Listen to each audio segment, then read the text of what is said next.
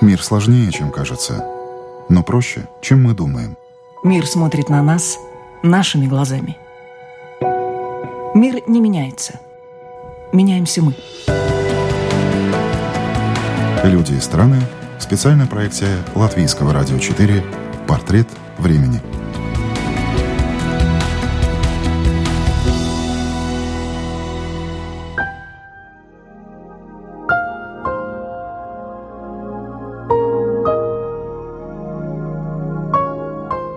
Музыка может сделать нас счастливее, заставить о чем-то задуматься или вспомнить. Звуки сами по себе – великая сила. Они имеют над человеком огромную власть, уверена наша сегодняшняя собеседница, музыкальный психолог Татьяна Тюрина.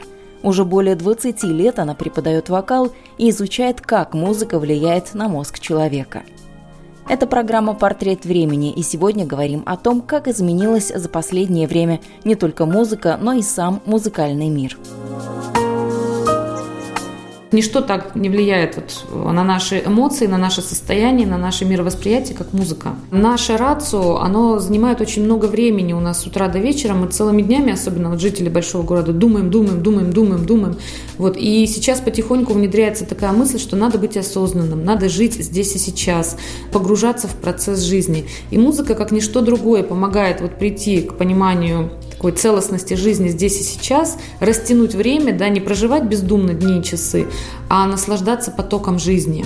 Предпочтения у всех разные, поэтому музыка многое может рассказать о человеке. Одним по душе рок, другим классика, джаз, современному поколению ближе остросоциальный рэп и электронные эксперименты, но людей чуждых музыки не существует, уверена Татьяна Тюрина. Всем нам нравится какая-то музыка, все мы что-то слушаем, да, то есть если мы знакомимся с человеком, мы часто говорим, какую музыку ты слушаешь, да, то есть мы предполагаем, что у человека есть какие-то предпочтения, да, мы не говорим, а слушаешь ли ты музыку? Странный вопрос, Музыка сегодняшняя все больше уходит в массовую культуру. На нее смотрят как на сферу, где можно заработать легкие деньги, что не всегда так, а зачастую совсем не так. За занятиями профессиональной музыкой так и вовсе стоят годы изнурительного физического труда все известные большие артисты, все огромные трудяги. Да, если мы берем тот шоу-бизнес, где клипы, где какие-то вот там проекты однодневки и так далее, то там а, все делается за счет технологий. А, приходят люди э, не очень сильно, так скажем, погруженные в музыку, но они стараются на волне какого-то тренда проявить себя, показать себя. То есть это какие-то совместные проекты, когда музыка, фэшн-индустрия, да, видеоиндустрия, они идут вместе и создают какой-то комплексный продукт. А о таком глубоком погружении в музыку, о донесении какого-то глубокого смысла здесь речи не идет. Это шоу. Да? Задача шоу – показать, развлечь и так далее. То есть есть артисты, так скажем, разного уровня глубины во всех жанрах, да, и в академической музыке, эстрадной и так далее. Ну, собственно, Но если говорим о шоу, то, наверное, здесь уместно будет э, привести феномен и феномен, и так, и так. Это слово употребляем Ольги Бузовой. Даже не знаю, назвать ли певицей Ольгу Бузову или не назвать. Вот ваше мнение каково? Ну, смотря что вкладывать в понятие певица, да, если певица – это та, э, там, допустим, женщина, девушка, да, которая взяла микрофон, вышла на сцену и поет, то, наверное, да. Если говорить о каком-то фундаментальном вокальном образовании, то, скорее всего, нет. То есть все музыкальные блогеры, видеоблогеры, педагоги, критики, они сразу очень много публикуют критических материалов о том, что уровень исполнительский достаточно такой, ну, так скажем, неглубокий. Но, честно говоря, я избегаю суждений, потому что Ольга Бузова – это скорее явление, да, то есть ее задача себя показать, она умеет магическим способом привлекать к себе внимание, да, то есть что бы она ни делала, как бы ни подготовлена она ни пела, все равно она будет в центре внимания, она будет интересна людям и так далее. Да? Евровидение, наверное, тоже сюда же, в эту же корзиночку. Э, этот шоу уже сегодня, это уже не борьба песен, не борьба голосов, это борьба шоу, кто со скрипкой выступает, кто на коньках катается, кто платье меняет на сцене в считанные секунды. Что это уже сегодня? Да, но Евровидение, как мероприятие очень большого масштаба, оно обязательно должно быть зрелищным, да, то есть э, те артисты, которые там выступают, они часто хотят привлечь к себе дополнительное внимание каким-то вот зрелищным элементом, опять же, шоу. И по моим наблюдениям, сколько я смотрела Евровидение, там очень неровный состав исполнителей именно в плане а, вокального мастерства. Кто-то демонстрирует сумасшедшие вокальные данные, кто-то больше там читает рэп или что-то в разговорном таком стиле поет, да, то есть там особые мелодии не прослеживают прослеживается, особого такого прям голоса не слышно, да. Мне кажется, было бы хорошо, если бы это мероприятие показывало людям, разным народам срез других культур, да, как живут, как себя позиционируют, что в тренде вот в разных э, странах, допустим, Европы, да, в шоу-бизнесе, и служило делу объединения людей, улучшения коммуникации и так далее. Говорят, пишут, что в этом шоу, так скажем, много политики, что вот эти все голосования, они связаны с какими-то политическими тенденциями, но я, честно говоря, в это не вникаю. Да, то есть мое дело, мое, так скажем, ухо заточено под музыку. Да, если я смотрю Евровидение, я а, анализирую артистов вокально. Страдает ваше ухо, ну так, честно скажем? Ну, не то чтобы страдает, иногда оно недоумевает. Да, то есть когда вокалисты используют какие-то там, может быть, шумовые эффекты или вдруг какие-то элементы экстрим-вокала, да, там такого рычания, тяжелого рока или что-то. Иногда бывают очень интересные миксы, вот как, как звучит вокал. Я не помню, кажется, вот прошедшем 18 году или в 17 была израильская вокалистка, очень яркая, которая демонстрировала сразу очень много вокальных приемов, да, буквально вот целое такое соцветие, да. Вот она мне запомнилась.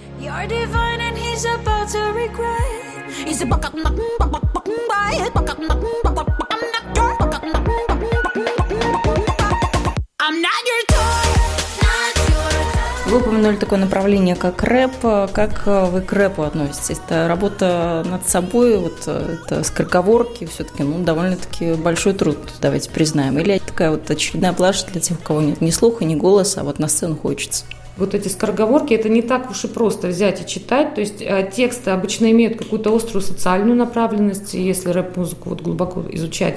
Сейчас появилась, э, вот я в Москве наблюдаю поэты, которые читают свои стихотворения, причем очень часто достаточно глубокие в стиле рэп, потому что это очень удобно ложиться на слух, достаточно удобно запоминается, чем такое декламирование поэзии, да, то есть это как бы поэзия в современном ритме, часто ритме большого города, да, где все плотно сжато, очень энергично энергичный и так далее, где человек недолго вот размышляет над чем-то, вот сказа, встал, сказал, резко высказался и пошел там, да, и за короткий промежуток времени донес очень много смысла. Я не считаю, что это блажь, это достаточно такое большое, глубокое направление, целая культура, естественно, она имеет право на существование, там внутри рэпа есть свои направления, есть очень много артистов, э, и это очень часто глубокие думающие люди, которые пишут рэп-тексты и так далее. Как много людей хочет э, заниматься пением, не просто вот для себя где-то там в караоке под столом петь, а на, скажем, ну, какой-то большой-небольшой, но сцене. Сейчас это направление, по крайней мере, вот в России, в Москве очень активно, очень бурно развивается. А, я, например, отслеживаю последние, скажем, 10 лет очень активно, да.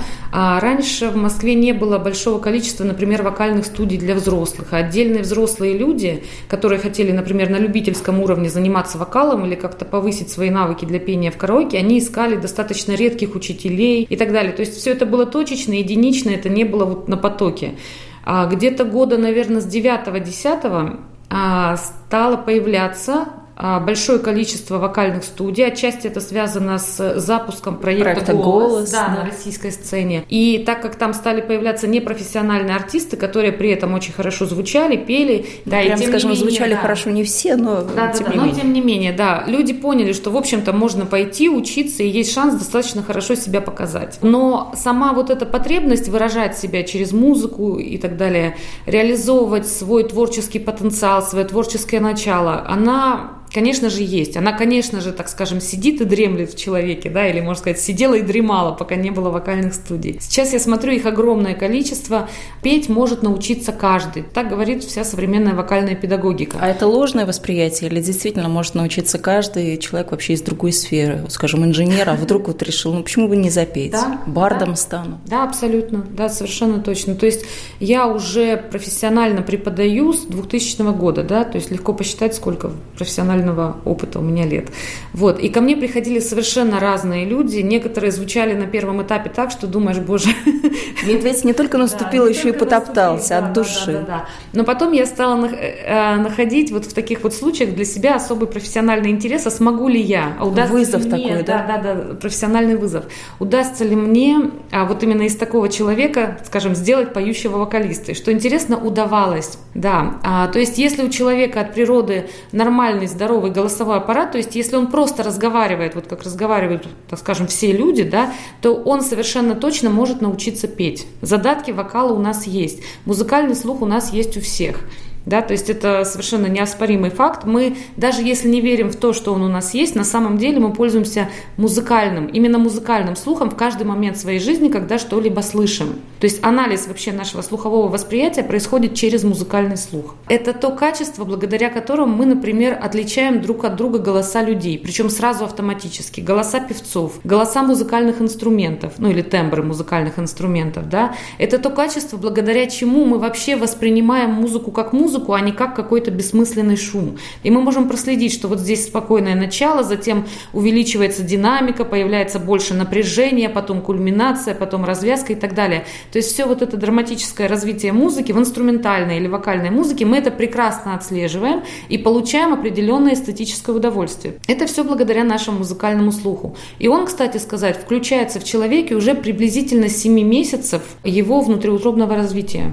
То есть, когда малыши, например, узнают голоса мамы, пап, да, которые с ними разговаривали, когда малыши были в животике, а вот они родились на свет, слышат, например, папу, которого слышали, находясь в животе у мамы, да, и они начинают улыбаться, они начинают подавать признаки узнавания. Вот это все работа нашего музыкального слуха. И когда мы сразу так сходу говорим сами себе, или какие-то добрые люди нам говорят, о, у меня нет слуха, или да куда тебе петь, у тебя нет слуха, это очень безосновательные утверждения, которые могут в человеке породить глубокие комплексы, самонеудовлетворенность, сыграть не очень злую шутку. Роль, злую шутку с его самооценкой, и человек очень сильно теряет в качестве жизни. Жизнь становится более серой и пресной, чем могла бы. А пел бы в душе вот каждый разрешал день. Разрешал бы себе петь, разрешал бы себе звучать, его эмоциональная жизнь, его чувствование жизни, мира, себя, оно было бы гораздо ярче и богаче.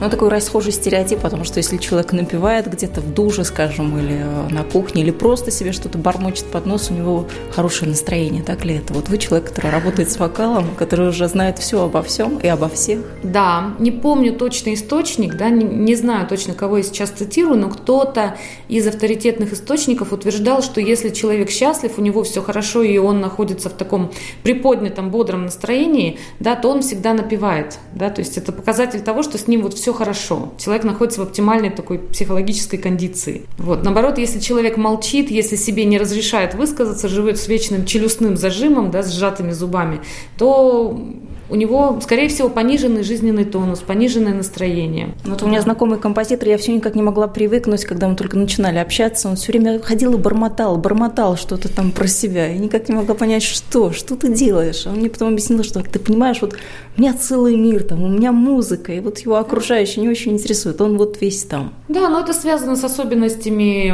организации психики. Кому-то лучше думается, так скажем, вслух, вслух кому-то лучше думается про себя, кому-то лучше думается письма, письменно и так далее. То есть это просто способ для каждого человека вот оптимально быть продуктивным, быть эффективным. И это нормально, то есть это вариант нормы. То есть ничего с ним странного абсолютно, нет, все хорошо. Абсолютно, абсолютно. Это очень свойственно творческим людям. Вы набиваете вот дома где-нибудь? Конечно, Или у вас конечно. уже работа настолько с этим связана, что вот звуки уже не для вас в обычной жизни? Ну, знаете, напиваю, причем спонтанно напиваю.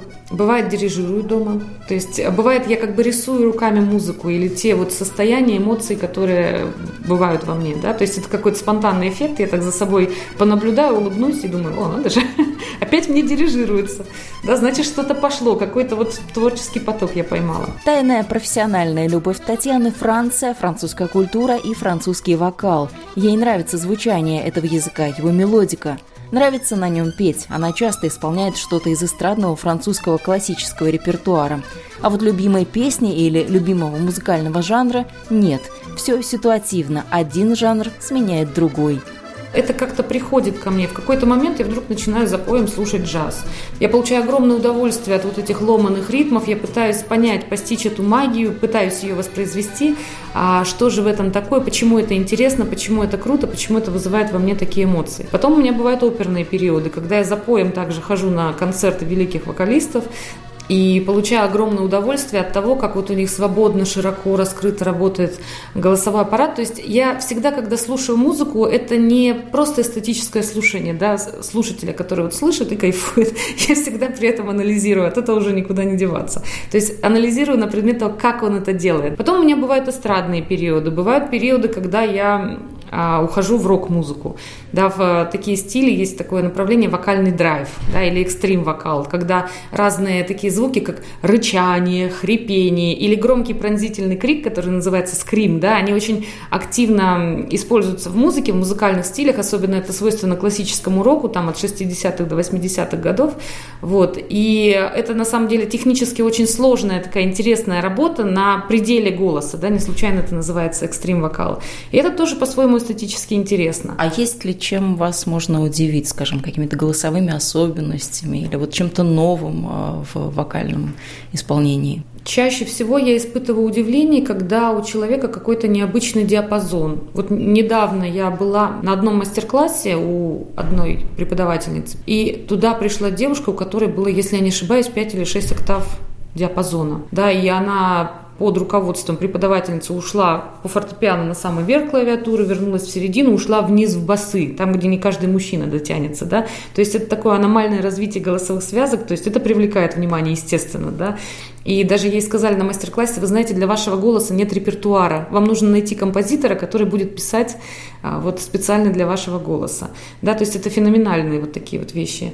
Бывает? Это самородки? Да, это самородки. Это просто вот такие удивительно плотные, удивительно длинные связки. Да, у кого-то связки, допустим, длиной там 1 сантиметр в среднем, да, у э, женские голосовой аппарат имеет связочки там длиной от 1 сантиметра до 1 сантиметра 2-3 миллиметров. Да, но может быть, если в два раза больше вдруг, да, такая генетическая игра, то это, говорит, это проявится в том, что будет вот такой аномально огромный диапазон. И очень интересно, как это звучит. Бывает, ко мне приходят ученики с удивительно красивыми там низами, верхами или с каким-то очень интересным сочетанием. Вы много ездите по мастер-классам, в принципе, много ездите к нам, вы приехали из Италии, ну, наверное, итальянский язык, ну, сам по себе ложится на музыку, то есть вокал на итальянском, та же опера, да, мы все знаем, что это, ну, ну классика классики, что может быть лучше? Какой язык вот вам ближе, ну, если работать с вокалом? Наверное, немецкий, но не очень так все-таки. Ну, как сказать, да, конечно, итальянский язык, он удивительно мелодичный, в нем очень много гласных, в нем подзвучиваются согласные, да, вспомним какое-нибудь знаменитое «мамма мия», да, то есть они не говорят «мама мия», они поют, да,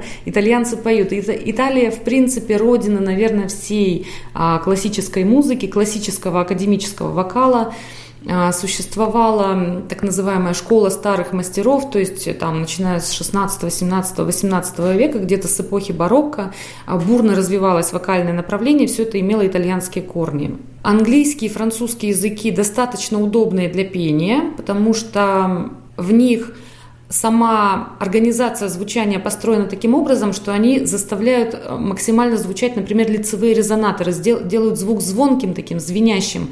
А русский язык по сравнению с этим, он чуть более глубокий. То есть нужно наши гласные немножко как бы из области гортани приближать к зубам, к губам, да, чтобы они по-настоящему зазвучали. И очень часто русские вокалисты учатся на, скажем, итальянском материале. Насчет немецкого языка, да, в нем много согласных, но когда поешь на немецком языке Моцарта или Шуберта, в этом есть особенное очарование. То есть он тоже может быть удивительно мелодичным. Как говорили люди, вот, э, которые, например, тоже считали грубым и таким очень таким рваным, да, а немецкий язык, они очень резко меняли свое мнение, когда слышали, например, как читают слух Гёте. Мне кажется, любой язык можно взять и его прозвучить вокально так, что он будет просто сиять во всей красе, и его будет удивительно приятно слушать. Связав с вокалом и с исполнительским искусством жизнь и профессию, Татьяна Тюрина не перестает учиться. Время не стоит на месте, и даже в этой консервативной, на первый взгляд, сфере с каждым днем появляется что-то новое – Приведу знаменитое высказывание Микеланджело, которое он сказал в 87 лет. Знаете какое?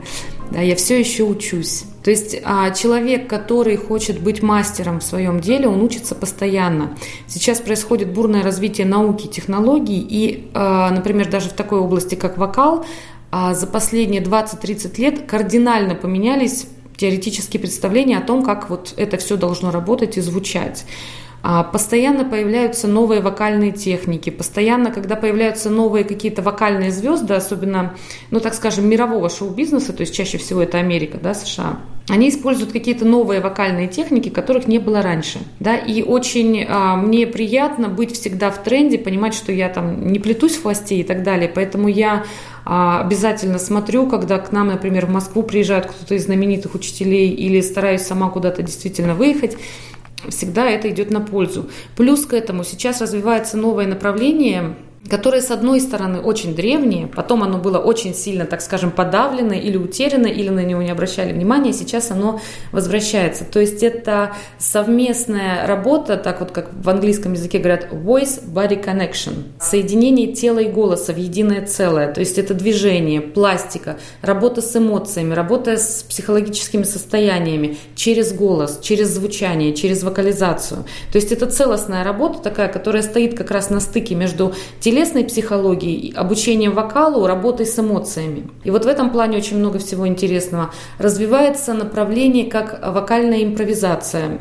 А не в смысле выученная импровизация, например, как в джазовых стандартах, или вот, как говорят, скэт, особое искусство скэта, которому учат в джазе. Да, это те самые туби-дуби-ду и тому подобные звуки. А так называемый вокальный поток, когда человек, например, ну, становится в круг или один, или садится, принимает какую-то удобную позу и просто начинает звучать вот так, как звучится, непосредственно, как вот он э, чувствует, как голос изливается из него в данный момент. Я считаю, что это нас очень приближает к своему творческому началу и очень благотворно воздействует на мозг. То есть, кстати, вот что хочу сказать. Когда человек поет или взаимодействует с музыкой, играет, поет, в нем улучшается обмен сигналами между разными полушариями мозга, что очень полезно, да, то есть это путь креативности. И последняя мысль, которую я услышала на этот счет, при музицировании соединяются те отделы мозга, которые не соединяются никаким другим путем. И как раз, да, соединяя с помощью музыки, скажем так, разные отделы мозга, мы можем как раз прийти к разгадке секрета креативности. Как а, выбраться из творческого застоя, как обрести вдохновение, как наполнить свою жизнь красками или просто просто находить в жизни какие-то нестандартные решения. То есть, как я говорю, любую проблему, любую задачу можно пропеть. Вот вы над чем-то думаете, думаете, вы в тупике. Сели, позвучали на любой звук или помычали даже с закрытым ртом сколько-то, 5 минут, 10, 15, вот пока вам в кайф. Дождались, пока да? соседи постучат да, по батарее? Да, нет, это не громко, это не значит крик на весь дом. Это очень может быть тихо, это может быть такое мурлыканье под нос. Вот. И через некоторое время отпусти, отпустили ситуацию, через некоторое время вам приходит решение в виде инсайта, в виде какого-то такого вдохновения. Я... Озарения такого, да? Да, да, да, да. А покричать вообще полезно, потому что мы-то в обычной жизни все разговариваем, просто вот тихо, обычно, стандартно. Некоторые вообще рот не открывая, разговаривают сквозь зубы. Да, вот покричать, оно вот, вот, вот как с точки зрения физиологии, вокала, голоса? Когда мы младенцы, мы же все кричим. Мы рождаемся на свет, и первое, что мы делаем, мы издаем крик. И потом младенцы очень громко, очень активно кричат. Да? А когда ребеночек чуть-чуть подрастает, что он слышит со всех сторон? Не кричи, не шуми, не ори. Да? И его наказывают за очень громкое проявление звука. То есть, как говорят, у нас в обществе табу на звук, табу на звуковое выражение себя. Что такое звук? Это наша непосредственная экспрессия. Это выражение нашей как бы дикой эмоциональной природы. Да? И получается, человек, подрастая, постепенно становится таким цивилизованным существом, да, он держит себя в рамках, говорит очень тихо, аккуратно, но при этом он блокирует в себе эмоциональное выражение. То есть очень много эмоций, которые могли бы, так скажем, раскрашивать его жизнь, они уходят. И часто я даже встречаюсь с тем, вот реально ко мне приходят люди в возрасте, скажем, от 25-30 лет и далее, которые могут сказать, а я вообще ничего не чувствую, а я вообще не испытываю никаких эмоций. Я вот пою, да, мне музыка нравится, но как-то вот это все от ума, от ума, мы уходим в рационализацию. И я прикладываю очень много усилий, я работаю с человеком, чтобы он что-то начал чувствовать. Иногда это начинается а, так происходить, что человек первым делом чувствует негатив, у него включается какая-то турбулентность, какая-то агрессия и так далее. Потом этот этап проходит, у него может наступить эйфория. Или наоборот, у кого как, да, то есть происходит некая раскачка. Но через некоторое время человек совершенно другой, то есть в нем как будто бы жизненный сок появляется, глаза блестят, вот. И очень часто это стимулирует уже физические видимые изменения жизни вплоть до изменения профессии, изменения образа жизни, реализации каких-то детских мечтаний, да, то есть напишу книгу, а, поеду в кругосветное путешествие, там что-то изобрету, что-то сотворю и так далее. То есть поразительные эффекты происходят, да, то есть крик, голос очень тесно связаны с эмоциями теснейшим образом. То есть между словами голос и эмоции можно ставить знак равенства. Голос нам дан э, в первую очередь для выражения, для выплескивания эмоций. Если мы обратимся к старым давним временам, то, а, скажем, ну вот в основном в деревнях люди жили, они пели бесконечно на каждый случай жизни. Но интернета-то не да, было, да, что на еще каждый делать? случай жизни они а, пели, там, рождение ребенка, свадьба, там, уход из жизни кого-то, кому-то грустно, весело, зимние песни, весенние песни, летние песни. То есть на каждый вообще жизненный повод были песни. И часто это были начало песни, а потом какая-то долгая-долгая бесконечная импровизация, да. Пели в кругу, в хороводе. Это мощнейшая психотерапия, особенно в сложных условиях напряженного труда вот это вот очищение. Есть даже некоторые педагоги э, употребляют такой термин эмоциональное очищение через музыку, через пение. Да, вот именно это люди и делали, это с ними и происходило. И, собственно, я за то, чтобы вот это снова внедрять. Естественно, вот в это... офисе, в корпоративной среде. Нет, нет, нет, нет. Это Встали в кружок, попели, успокоились, очистились, да. забыли о проблемах, да? Да. Почему бы и нет? Сейчас в офисах э, внедряется йога, медитация, да. А пение – это тоже своего рода медитация, тоже перестройка работы мозга из одного режима в другой, да и так далее, что повышает производительность, креативность. я за то, чтобы в офисах, да, люди пели, почему бы и нет. Это очень полезно. Очень многие люди сами по себе после офиса или даже в обеденный перерыв ко мне прибегают попеть, гармонизоваться, нормализоваться. Часто они говорят, что они подсели на это. Да, что для них это такая эмоциональная поддержка, да, они подпитываются вокалом, а потом вот отдают себя уже в работе. Но в работе важен тоже вокал. Мы знаем, очень много сейчас э, приходят именно из корпоративной сферы, кто ведет какие-то переговоры, кто занимает э, ведущие посты, скажем, это топ-менеджмент, для кого голос – это, в общем-то, один из инструментов. Да, так оно и есть. И я скажу так, вот те люди, которые приходят ко мне именно на вокал, у них такой запрос, я хочу петь. Я им часто говорю, тогда же в шутку, что а, когда вы начинаете петь, вы получаете себе бонусом красивый разговорный голос. То есть голос, который слышный, при том, что человек не напрягается, как говорим, не орет, не выходит из себя, не переходит на писк, не переходит на верещание. Он звучит глубоко, он звучит свободно, то есть его приятно слушать. Да? То есть вокальные методики, они настраивают, так скажем, всего человека, да, все его органы и системы, которые имеют отношение к вокалу, как вот расстроенный музыкальный инструмент настраивает настройщик. И когда инструмент настроен, можно им пользоваться для говорения и для пения, и это будет эффективно и правильно. Особенно деловые люди, у которых выступления, презентации, конференции. А очень часто человек сидел, сидел в офисе годами, да, и думать не думал о том, что ему придется говорить, а потом бац, ему говорят, ты выходишь, вот у меня были реальные случаи. Отправили да? в командировку, где только и нужно да, говорить, или вот Сидел, сидел, сидел, а потом вот завтра там или через неделю выступаете на конференции в 700 человек. И именно быстрая, самая быстрая качественная простройка голоса, при котором он может служить долго, и человек может даже не переживать о том, что голос там внезапно сядет посередине выступления и так далее, она происходит именно через вокал.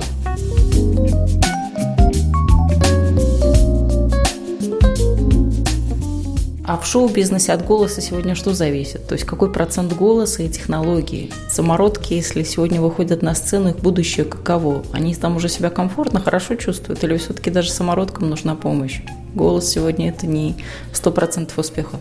Здесь опять же вопрос сложный, в нем очень много факторов. Да? Э, во-первых, вот мне довелось работать с ведущими звукорежиссерами в Москве, и я познакомилась с тем, я была очень сильно удивлена, насколько развита звукозаписывающая сфера, да, то есть можно Подтягивает вообще, там, все говоря, абсолютно. наговорить на одной ноте, да, из этого могут сделать красивую песню, вытянуть мелодию, вычистить так, что это будет звучать, как будто бы человек совершенно блестящий вокалист, да. С другой стороны, бывают голоса, такие самородки, чаще всего они приходят на шоу талантов, да, и когда их вот узнает широкая публика. Или второй вариант, на ютубе начинают что-то вот вешать какие-то свои выступления и становятся популярными, но кто нужен публике? Публике нужны не так, наверное, голоса сами по себе, им нужны личности, которые выражают собой какой-то концепт, то есть голоса времени. То есть на эстраде, ну или в принципе в музыке надолго удерживаются те, кто выражает собой какую-то концепцию, то есть становится голосом времени.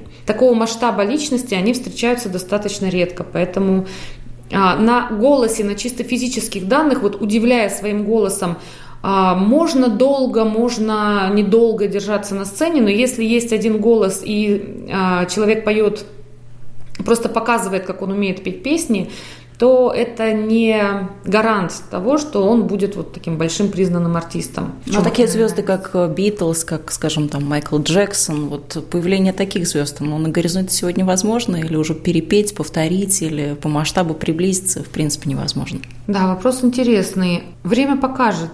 Те же самые Битлз, они не были великими вокалистами, да, то есть песню Битлз может спеть, в принципе, любой человек, там, владея голосом, в принципе, вот там плюс-минус, да. Они пришли с чем-то новым. Да. Да, да, да. То есть они проповедовали новые принципы, да. И сейчас, если появится человек, который вот в своей музыке в каком-то коротком тексте ярко явит собой срез времени, какую-то основную проблематику, духовные поиски и так далее, то он станет звездой уровня Битлз. Вот. Но пока, может быть, я не так активно слежу за новыми именами, как хотелось бы, да, а, но их и появляется сегодня, давайте скажем, да, очень да, много. Да, да, да, появляются, ну вот непонятно, кто сколько удерживается. Пока вот нового Майкла Джексона я не вижу. Но вы много учились и работали с людьми, кто работал с известными певцами, певицами. Вот что интересного вы подчеркнули из этих семинаров, этих уроков, занятий? Сетрикс – это признанное имя вот в музыкальной индустрии, вокальной. То есть это, возможно, даже гуру номер один – а, он создал систему, доступную и удобную для вокалистов, которая называется «Пойте, как говорите» или «Speech Level Singing». Вот, она очень широко используется он был учителем Майкла Джексона, там, если мне не изменяет память, Уитни Хьюстон, Барбара Стрейзен, то есть и многих-многих других звезд мировой величины. Те, Уитни которые... Хьюстон нужно было чему-то учить? Конечно, конечно. Чем более даровитый человек и чем более полно он хочет себя реализовать в музыке, тем больше он учится. То есть звезды уровня Уитни Хьюстон, там, Бейонсе, Селин Дион, там, Лара Фабиан, они каждый день, даже если они не поют, да, сколько лет они уже вообще вот в этом да, бизнесе, сколько лет они уже на сцене, они каждый день тренируются, каждый день поддерживают поддерживают форму. То есть им уже может быть там скучно и надоело петь одни и те же упражнения, но они знают, что они должны это делать да, для того, чтобы голос постоянно был в форме. Более того, они регулярно обращаются к вокальным учителям. То есть кто-то постоянно, так скажем, при себе, да, а, держит вокального педагога. Кто-то, там, может быть, какими-то сессиями, но они постоянно общаются с педагогами, обращаются к ним. Почему? Потому что мы изнутри, когда поем, контролируем себя не так, как это слышит человек снаружи. И когда появляется какое-то маленькое, например, неслышное еще отклонение от того качества, которое должно быть, там чуть слабее дыхание, там еще что-то, а чуть более глухой звук, педагог это очень быстро услышит. Э, он сделает это быстрее, чем человек сам это в себе услышит. А вот за предыдущий год, в 2018 году, к нам, например, в Москву приезжал педагог, который работал с Джастином Тимберлейком, да, и вот, допустим, артист отпел концерт, концерт, спел, и потом он сразу идет к педагогу, как ученик спрашивает, а как я, вот, а что было, а что получилось, а что нет, а здесь как я себя проявил, а здесь. То есть они тоже остаются по жизни учениками. То есть в музыке не бывает такого даже для зрелых вокалистов, что вот я закончил там консерваторию, получил диплом, я профессиональный певец, все, я обучение закончил. А, ни в коем случае, да, то есть это постоянное движение, постоянное развитие. И кроме того, опять же, вокальные техники меняются, да, если человек долго на сцене, он мог петь в одной манере, потом захотел поэкспериментировать, внедрить в свой вокал что-то другое, чтобы быть в тренде, и опять же ему нужен педагог для грамотного освоения этих техник.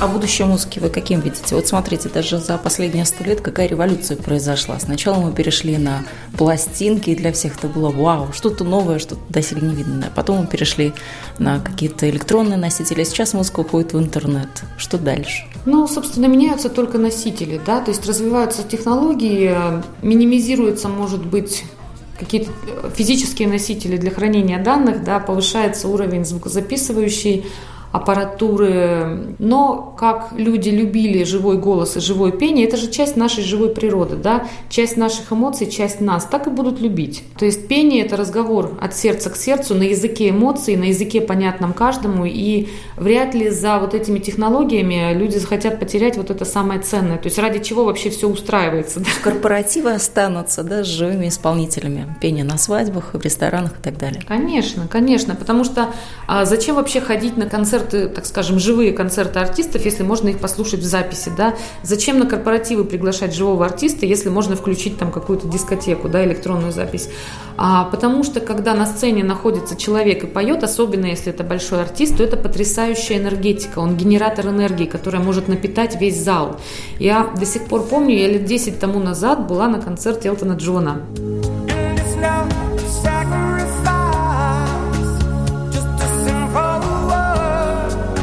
И я э, сидела очень далеко, где-то на там последнем ряду, то есть он был совсем-совсем крошечный на сцене, я его видела, конечно, но вот очень-очень издалека. И когда он вышел и запел, и вот этот звук наполнил зал, я попала в какое-то магическое поле, и я потом неделю не могла из него выйти. Но какая-то магия соприкосновения с чем-то великим, вот она во мне осталась. После того концерта я неделю летала, у меня было состояние подъема, вдохновения. Такой же эффект был после концерта Бейонсе, да, в Москве опять же. А такой же эффект, кстати, был после концерта Андреа Бачелли.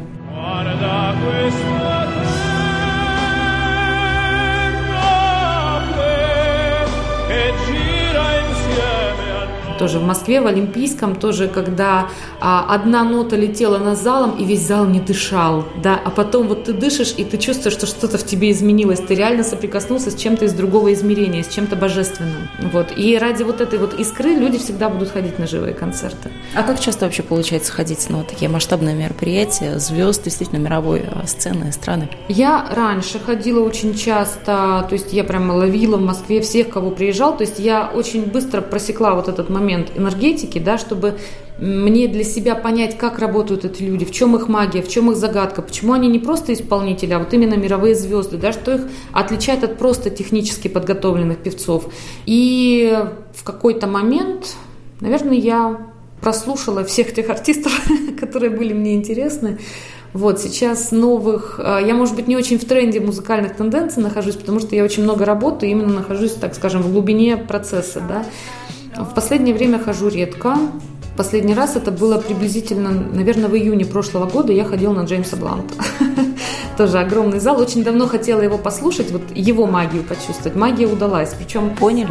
Ну, как сказать, а, я поняла, да, почему, почему он цепляет, да, что в нем есть вот такого живого, непосредственного, да, что делает его не просто там, так скажем, певцом одним из, а вот именно большой звездой.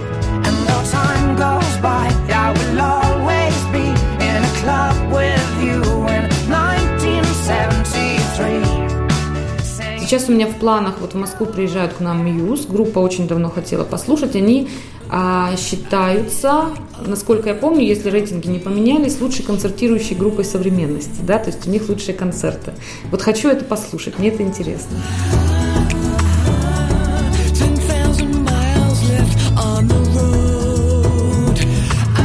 А какие отношения сейчас между исполнителем а, и а, слушателем? Вот они как трансформировались, поменялись, э, потребительскими они стали или наоборот какими-то более высокими? Я могу сказать, что отношения стали более близкими, да, то есть артисты, если раньше, например, невозможно было артисту, ну так скажем, очень сложно написать письмо или позвонить, или как-то дать обратную связь или что-то, да, сейчас артисты активно провоцируют общение слушателей с ними, то есть э, ведут Инстаграм, да, ведут Фейсбук, можно написать или артисту, или его продюсеру донести какую-то мысль, там, поделиться своим впечатлением, впечатлением и так далее. И артисты в этом заинтересованы, то есть идет такое сближение, да, вплоть до того, что если следишь за каким-то артистом в Инстаграме активно, то можешь себя чувствовать просто частью его повседневной жизни. Артисты постят, как они репетируют, как они записываются, на каких мероприятиях бывают, а, выкладывают какие-то закулисные фрагменты, фрагменты на сцене и так далее. И это очень приближает артиста и слушателя, это дает возможность слушателю увидеть, что артист это не просто красивая такая кукольная фигура на сцене, совершенно идеальная и так далее, а это живой человек, да, который отдыхает, любит покушать, да, любит повеселиться, потанцевать и так далее. И общение становится, может быть, более непосредственным и более близким. Я считаю, что это хорошо. С песней по жизни сегодня идет не только Татьяна Тюрина, для кого это профессия, но и все молодое поколение, для кого это в большей степени развлечение. Наушники стали символом времени. Мы слушаем музыку в транспорте, на прогулке, на работе.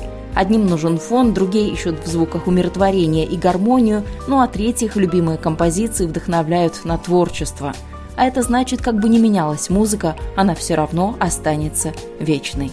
Вы слушали программу «Портрет времени». Ее подготовила и провела я, Яна Ермакова. До встречи ровно через неделю.